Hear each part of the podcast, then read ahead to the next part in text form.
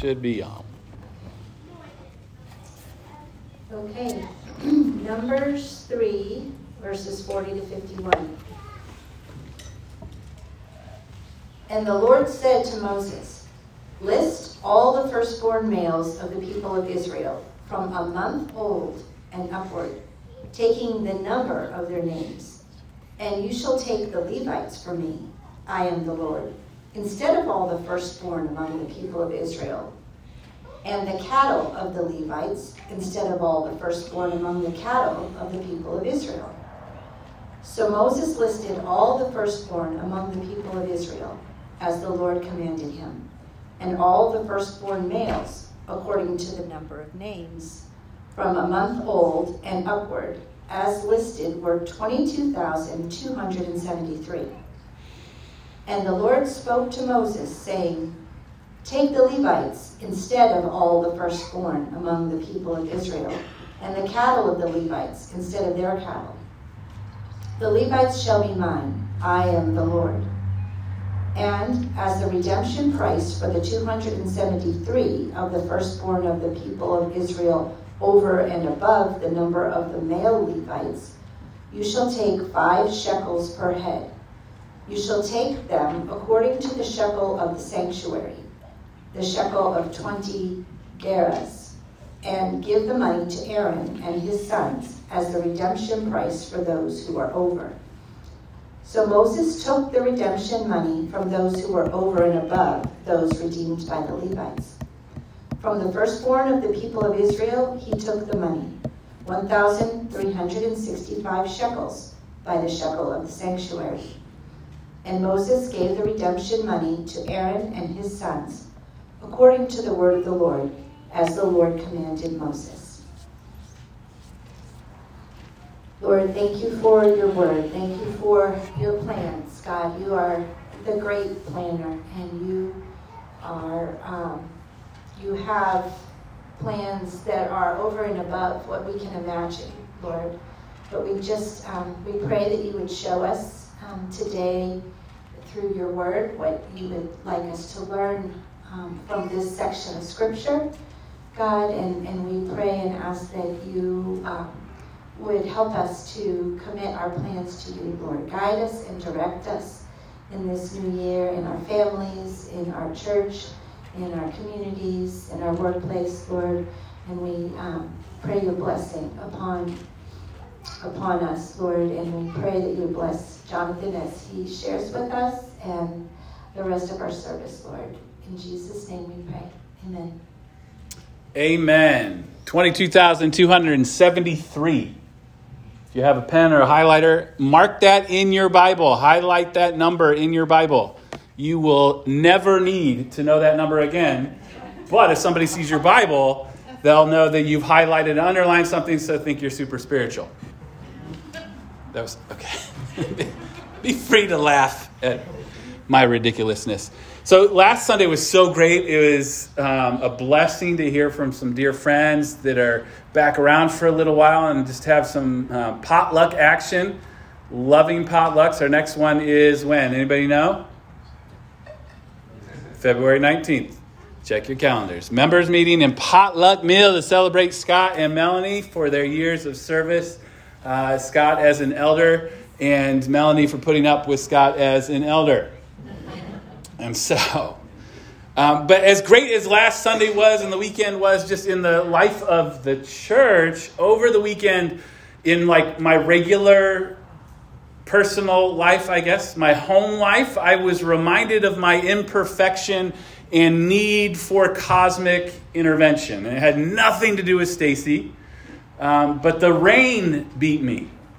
Right? Did anybody else struggle with as much rain as we have? As many of you know, we bought and renovated our house, and when we did so, we converted what was the garage into our bedroom. And so the floor of our bedroom is still essentially a garage floor that is designed to move any water that's in it towards the front, out of the garage, making what is under our sliding glass door the lowest point in the floor of our bedroom.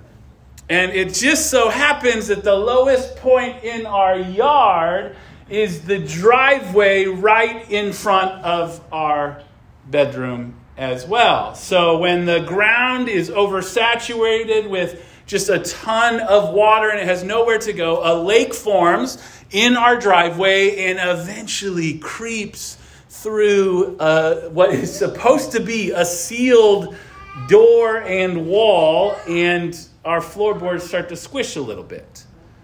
And all the way on Stacy's side of the bed, it started to squish. So the squish is gone.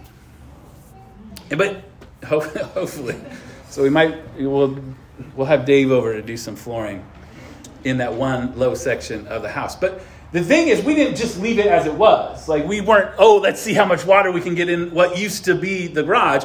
It, we had we employed some really interesting strategy. I don't know if anybody was over to small group on Tuesday. I wasn't there, but you saw like these twelve foot rain gutters far into the side yard, and you would probably judge us in that moment. They're, they're hidden away as just a temporary fix, right? But we tried to push water as far as we could away from the house because uh, the one drain spout from our gutters goes right into the lake. It's a terrible design, right? We even had sandbags lined up along the wall to create another barrier, and that seemed to help quite a bit. And even the family physically pushed the water further into the street and the yard when the lake would form. And ultimately, though, I just needed the rain to stop.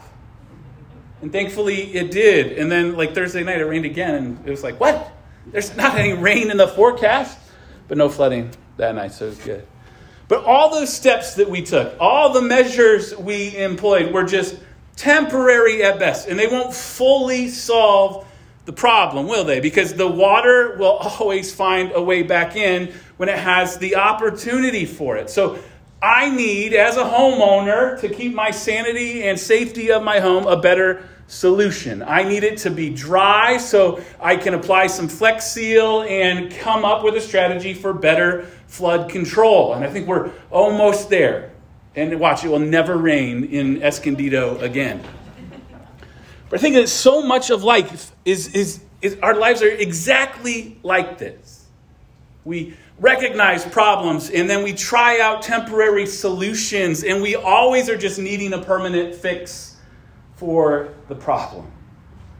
Think of a, longing for relationship and what is a hookup culture, right? You put yourself out there, and none of what you experience matches the good desire that you have for relationship.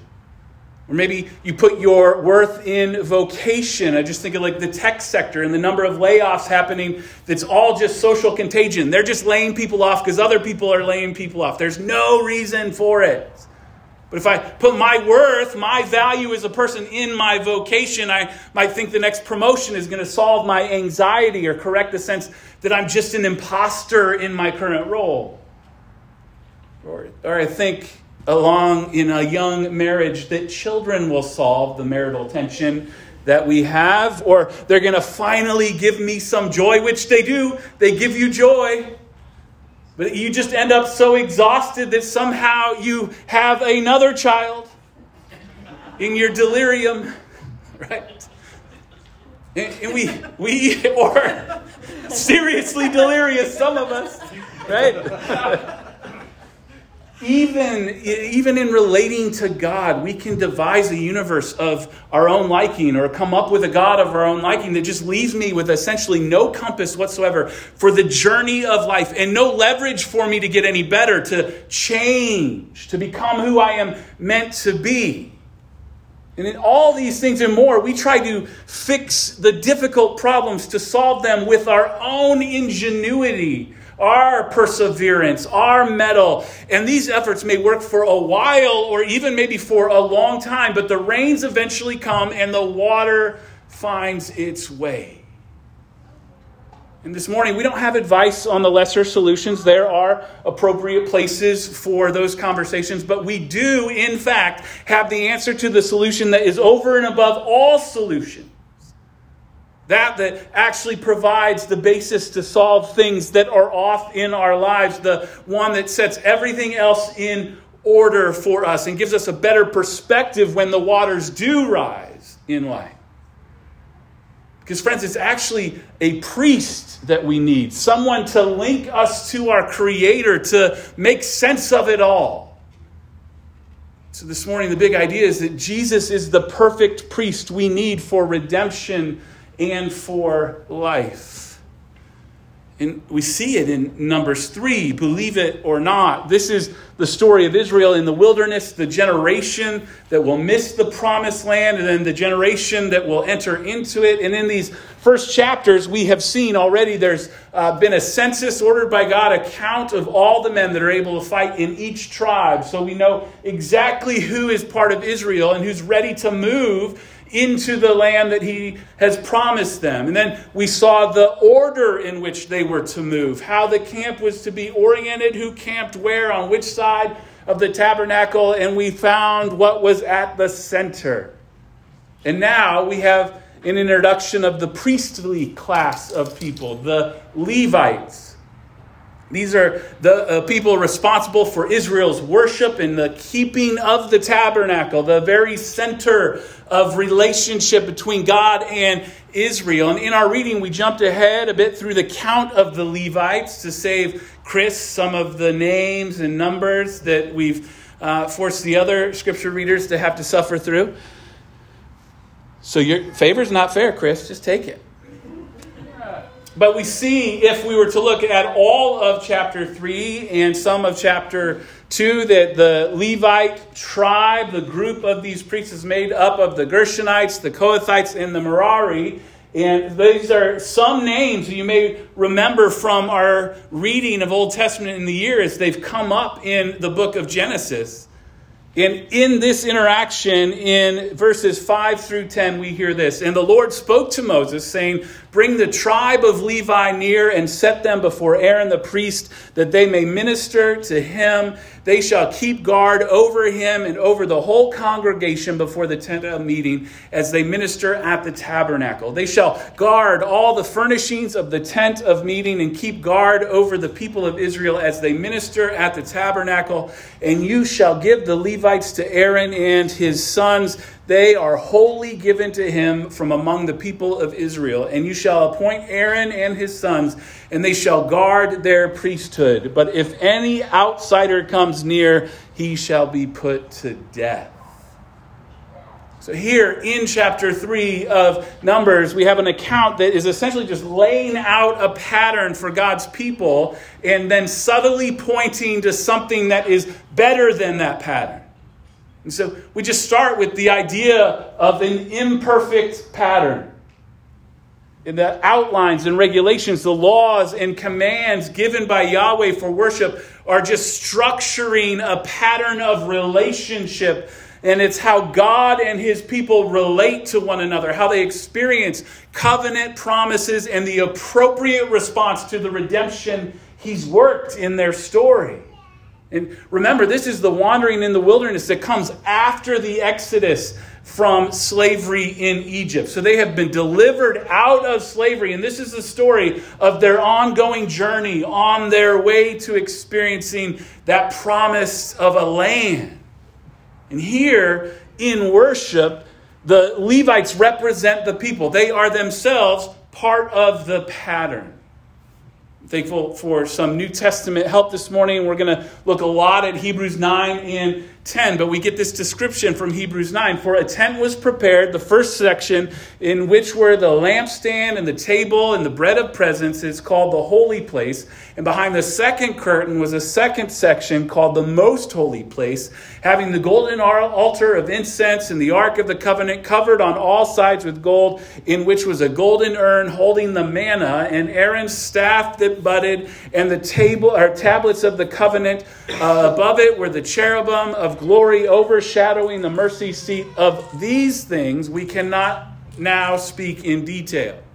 These preparations having thus been made, the priests go regularly into the first section, performing their ritual duties. Uh, but into the second, only the high priest goes, and he but once a year, and not without taking blood, which he offers for himself and for the unintentional sins of the people. So it's a look at how temple worship happens, and this is the pattern that is established with the people in the wilderness with the tabernacle. There are just a few things of the Levites that stand out that I think shape the pattern for us, that help us recognize what is needed in relationship with God. And first, it's that they represent the firstborn of Israel.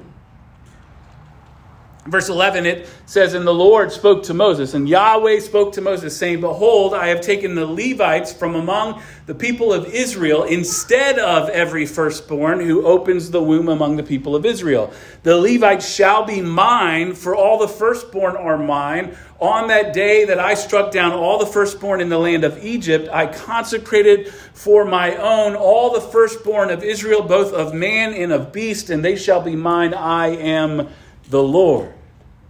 So when God sent his destroying angel to go through Egypt and kill all the firstborn sons in the land, he passed over the firstborn sons of Israel. And the firstborn of Egypt were struck down while God spared the firstborn of Israel from death. It's the story of the Passover, of their redemption. And as a result, then the firstborn in Israel now belong to God.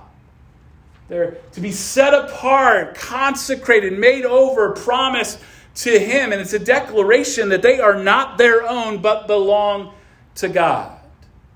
And that's who the Levites are, that is a representative of all the firstborn of Israel. They are the ones that their whole existence is for God. We might wrestle with that idea a little bit because we think, well, maybe they should have agency to determine their own lives. Shouldn't they choose if they want to be a priest or if they want to be a rancher or, or a farmer? Right? But we realize uh, appropriately that belonging is what humanity was made for. So here, belonging to God is actually a good thing where the greatest good is experienced for those that are Levites. So, belonging to God, they are representative of Israel. Their sacrifices are for the whole, for all of the tribes. They're vouching for them. Their work is accounted as the work of the nation.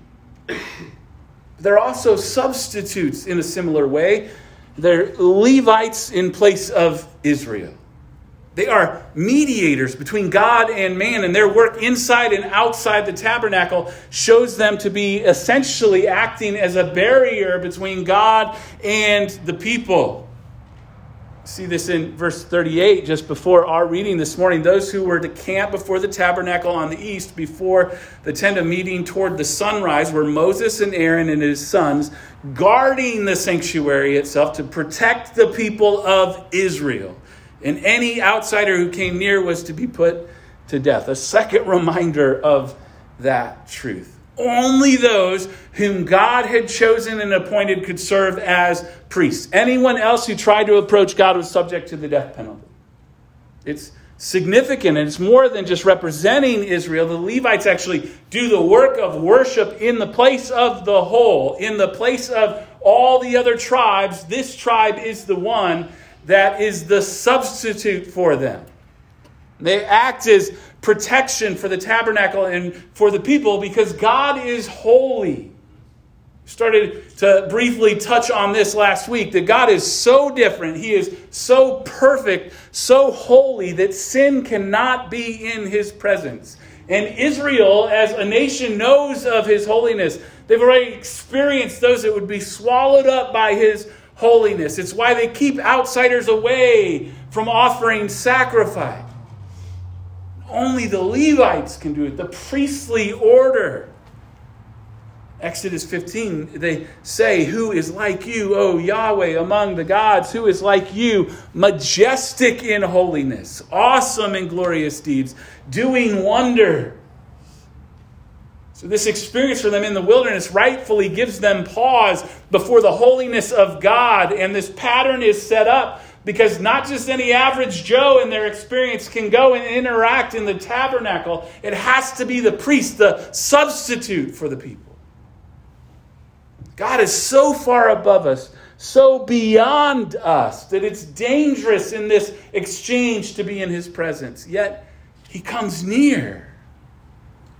And the Levites serve as a buffer, strictly living in obedience before him. They have ordered worship following the pattern that he has set.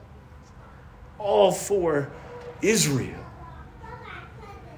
And then we see that this arrangement actually cost Israel something. As substitutes for the firstborn of Israel, they are owed a redemption price.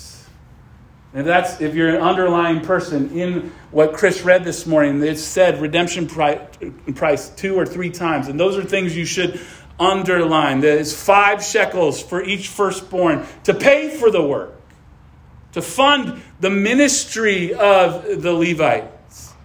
Ian Duguid, who is a scholar and pastor, some of you, I, Phil was worried I wasn't giving proper attribution to the scholar that I've been quoting in this series, and so there, I just did. He says, They are a reminder that when God rescued his people, he did so with a price. Someone had to substitute for the Israelite firstborn if they were not to, or if they if they were not to die. In fact, in the plan of God, there were two aspects to his redemption. In the first place, someone had to pay the price of death that Israel deserved in their place, which was the role of the Passover lamb. And then, second, though, someone also had to pay the price of the life of obedience that Israel owed by being completely given over to God in their place. That was the part that the Levites had to play in all of this. In the redemption of the firstborn, it's not so much a matter of do or die, but do and die. The job of the Passover lamb was to die, the job of the Levite was to live completely devoted to God. And this is what they pay into this redemption price. It's the pattern that's laid out how they are to relate to God, needing a representative, those that would substitute in their place. And it cost them a redemption price. But the pattern was imperfect because the priests were imperfect. They wouldn't all follow the pattern and they would end up paying for it. And we skipped over, we didn't read in verse 4, but uh, Nadab and Abihu died before the Lord when they offered unauthorized fire before the Lord in the wilderness of Sinai, and they had no children. So Eleazar and Ithamar served as priests in the lifetime of Aaron and their father. So though there were priests that got it wrong, that were disobedient, that didn't follow the pattern, proving that the, they, this pattern's imperfect because the people you're relying on are imperfect. Even in the wilderness, careless, carelessness in serving a holy God can be fatal. There's this consistent stumbling and getting things wrong that will happen as we study the rest of the book of Numbers. And generations later, the people would lose the pattern altogether. The northern tribes would completely reject it and start their own pattern of worship and be wrong. And it's just never quite enough to cover sin, to make things right before God. It's always going to be the tension, always going to be the problem. This week, as many of you know, I was up in Pasadena for some gospel coaching with Redeemer City to City, and I was not prepared for how significant of an experience it would be. Amen. To think through or to uh, interact with people and the weight of the issues that people are facing in life and ministry in this moment. And this was just the coaches that are practicing to help other people. Right? The ways that we try to be our own priests, to be our own mediators between God and us, to order everything just perfectly, to make no mistakes, to make the right sacrifices, to finally be pleasing to God. It's a weight that none of us can bear. We bail our own water when we need someone else to do it for us. The truth is, with the flooding, we spent two days bailing water as a family. And Stacy posted on Instagram, some of you saw the kids were out there bailing water. I was writing a sermon, that's why I wasn't there. I had done it in the night, in the early hours, but of course I don't get credit. I am part of the team. You're right. But in Stacy posting the video of the kids doing it, Roger, he's a big bear this weekend, but Roger, practicing the shepherding that he's going to do as an elder, texted me a link to the pump that he bought for his yard. you need to know I ordered it, it arrived yesterday. We're ready. Because we could make some progress pushing the rain when it slowed down, but our bailing was insufficient to hold back the tide of a gully washer. And this is life for us, isn't it? We strive, we bail the water, but what we actually need is a pump. The wilderness teaches us this. Levites, as part of a pattern, are pointing beyond the pattern. Because the establishment of this pattern of worship and relating to God in the wilderness is, friends, a lot like parenting. Not to scare you, uh, maybe to scare you, right? Because we just parent setting a pattern for our kids, hoping that they will mature following it just with enough of a collection of breadcrumbs that they can find their way home. For Israel, some will follow the crumbs into the promised land, but the pattern isn't perfect, and many will miss out on what has been promised. These wilderness whispers become echoes pointing to a permanent solution because what the people need, what we need to relate to God, is a perfect priest. So, you ready to hear about the perfect priest? Because I'm ready to tell you. Reading these stories in Numbers, in any of our study of the Old Testament, the accounts of God's people in the Old Testament, we should always be looking forward. So they're always pointing to something better. And you need to know it's not about you moving into finally what you can do or how big your faith is or anything. It is pointed to the one that we need. Because we need a representative that is spotless like a lamb. We need a substitute to take our place, a redemption price to be paid that we could never afford for even those that are outside of Israel.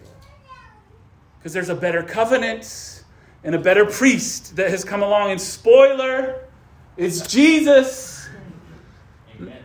The Old Testament points to a better prophet, a better king and a better priest. The sacrifices of the temple, even uh, that we see in the tabernacle and even eventually in the temple, performed by the Levites, are just insufficient to fully cover the sin of humanity. And these are sacrifices that even God's own people would eventually take for granted. So there has to be something more. Hebrews 10, we see, but in these sacrifices, there's a reminder of sins every year, for it's impossible for the blood of bulls and goats to take away sins. So Yahweh, God Himself, sends His Son to dwell among us to be our perfect priest. Hebrews 9, but when Christ appeared as a high priest, I thought, I thought I should just read all of you know Hebrews 9 and 10, but I'm breaking it up just a little bit. But you can read it later and you'll get saved again.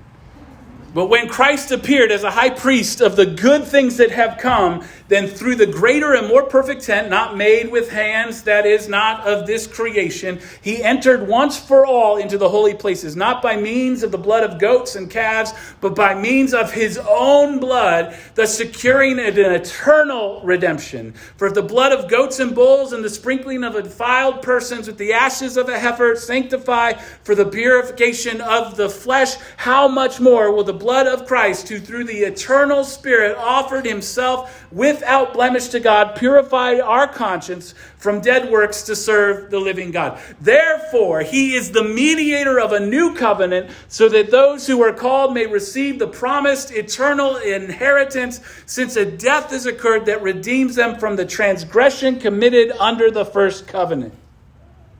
Just like Israel. We are redeemed, brought out of slavery to sin and our rejection of God, given a life in Him, finally, fully, hope for the future and the strength to get through the wilderness. And the wilderness journey is not easy. It may even be painful, as Aaron and I were talking about this morning. It ain't easy, but it is good because He has us.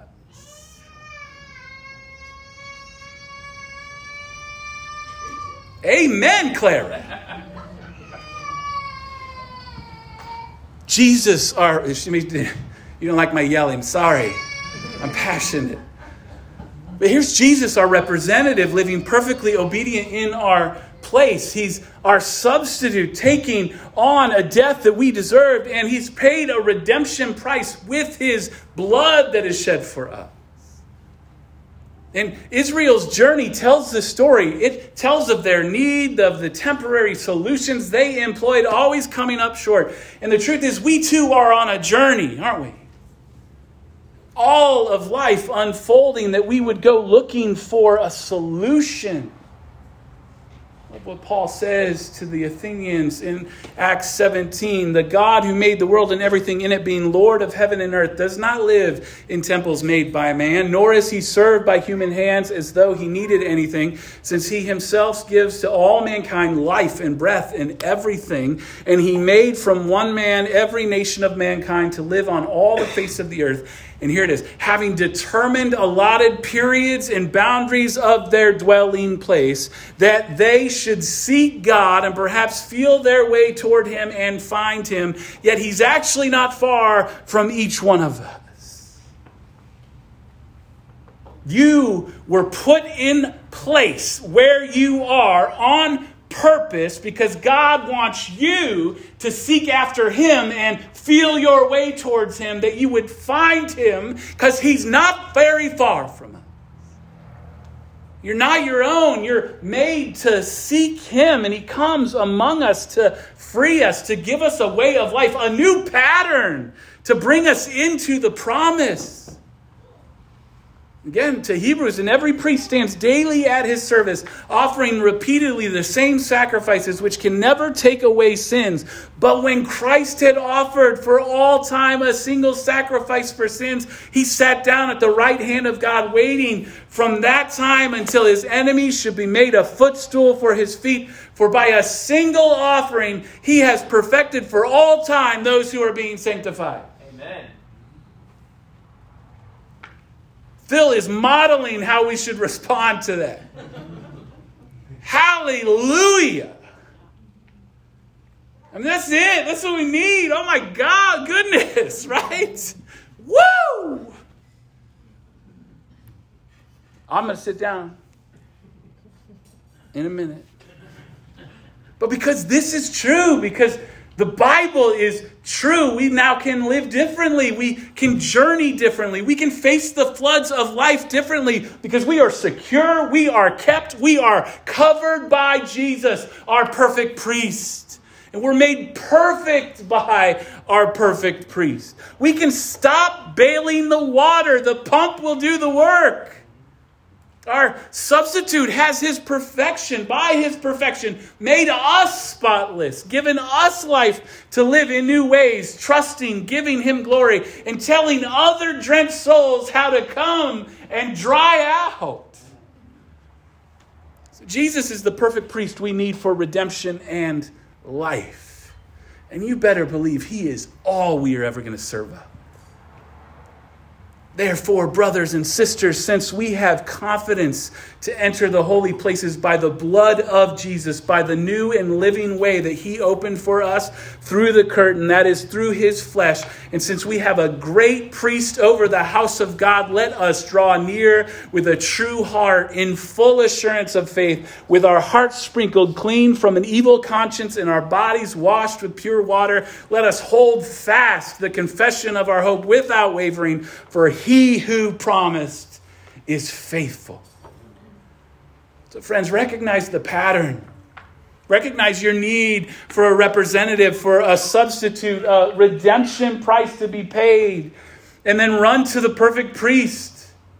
Realize you can't do it on your own. Your striving is but of waste when the priest is done the work. Believe in Jesus because he is for you. And then live this is what we get to do with each other live with hope, with identity in Him, purpose, worship, living to tell somebody about it. Jesus is the perfect priest that we need for redemption and life. Set your house on the rock so when the rain comes, it will stand. Friends, the fix is in. Be free. Free others. Draw near to our King. Shall we? Let's pray. Mm.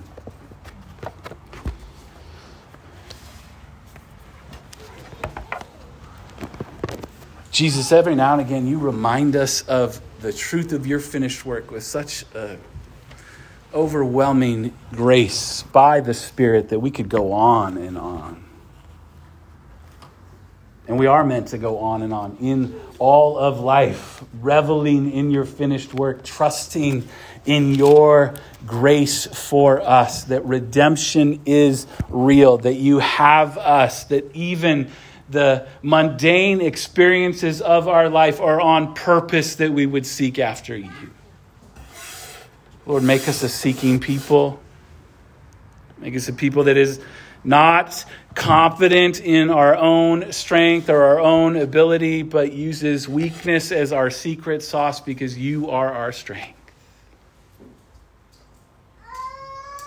Lord, for some of us in this place, we've tried to get our lives all together under our own strength. We've tried the different strategies, methods, tools. They've all left us wanting, and we surrender those to you this morning.